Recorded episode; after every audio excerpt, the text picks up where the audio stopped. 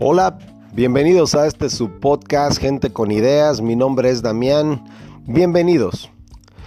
En esta ocasión voy a hablar acerca de un tema y más bien dicho de una habilidad. Es una habilidad que muy pocas personas se toman el tiempo de desarrollar.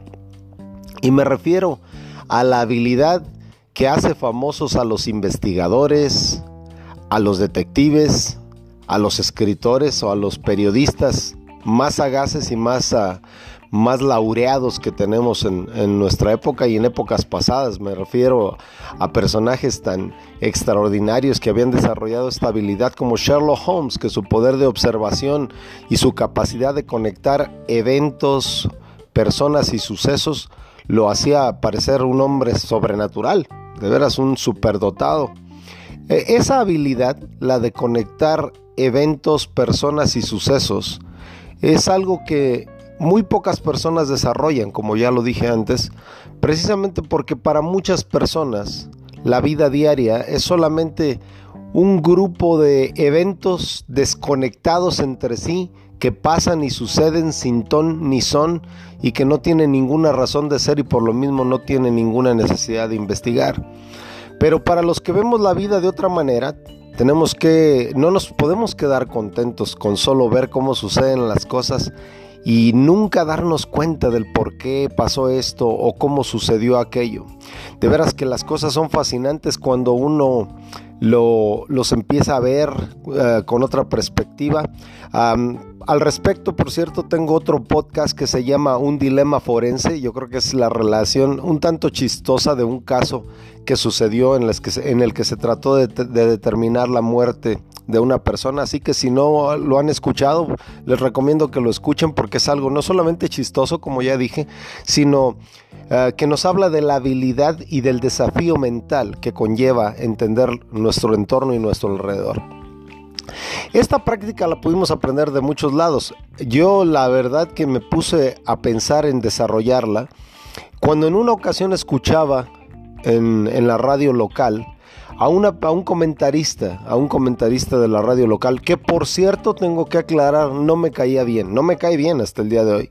Pero cuando mencionó esto, tuve que poner atención porque era realmente interesante. Y él decía, uh, hablando de las noticias, que a veces la gente no relaciona las cosas. Él decía que la noticia de la página 2 de un periódico tiene que ver a veces con el contenido de la página 16 del mismo periódico, periodo, periódico, perdón. Entonces, eso tenía que, eso tenía, me, me, dejó intrigado, francamente. Eso tenía algo de contexto, lo que, lo que esta persona mencionaba. Y yo creo que en la medida que nos volvemos más sagaces, cuando le dejamos de tener miedo a las preguntas, y yo creo que eso es algo que también uno debe enfrentar, el miedo a preguntar, porque tenemos la idea de que una persona que pregunta es una persona ignorante, pero por el contrario, una persona que pregunta es una persona que quiere saber, porque la verdad es que sí es una persona que ignora algo, o como dijo alguien tan sabiamente, todos somos ignorantes, solo en diferentes temas. Esta perspectiva, esta visión, esta tendencia de, encontrar el porqué de las cosas puede llevarnos a entender no solamente los eventos grandes, los eventos de política o los eventos sociales que nos suceden, sino también las tendencias y a las personas mismas.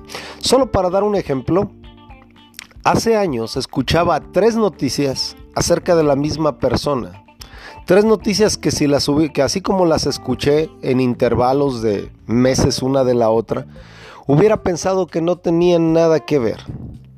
Pero les voy a contar cómo, cómo relacioné estas tres noticias. La noticia básicamente se trata de una cantante muy famosa y me refiero a Shakira, la cantante colombiana que hizo un exitosísimo crossover entre sus éxitos latinos y, la, y, su, y, su, y su penetración del mercado anglo y eh, podríamos decir su mercado mundial.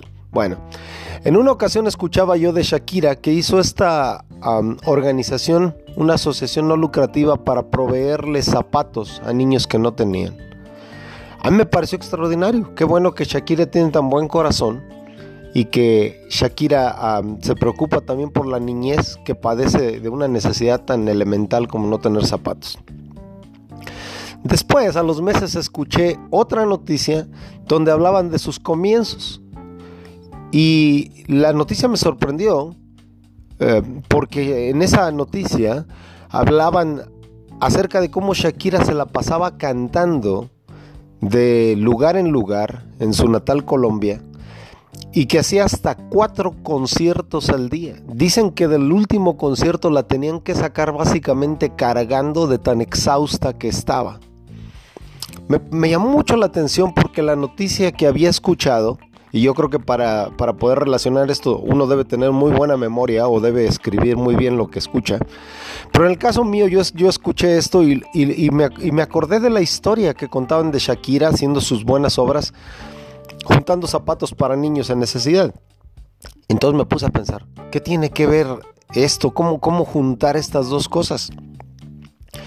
Una, la, inauguración de una organización que se preocupa por el bienestar de los niños y aquellos comienzos tan duros que tuvo Shakira en su natal Colombia. Unas semanas después, pienso yo, escuché otra noticia de Shakira y en esta un poquito más atrás, ella misma cuenta, esta vez, la, esta vez en una historia que leí en, en una revista, Cuenta de cuando su padre, que tenía, era dueño de algunas joyerías en la capital colombiana, perdió todo, básicamente, en una de esas jugadas estratégicas de comerciales, perdió absolutamente todo y ella contaba que salieron de su casa solo con un colchón donde ella y su madre podían dormir. Otra, otra que me llamó la atención, una un giro a la historia personal de Shakira que me dejó pensando cómo se conectan estas cosas, pero a fin de conectarlas me puse a pensar en esto y creo que la conexión, ese, ese hilo que conectaba las tres historias va más o menos así.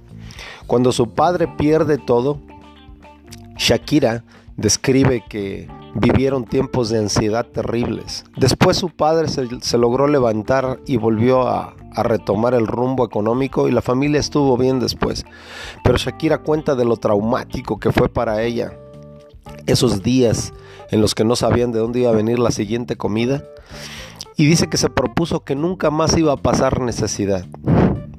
Y de ahí se da la segunda parte.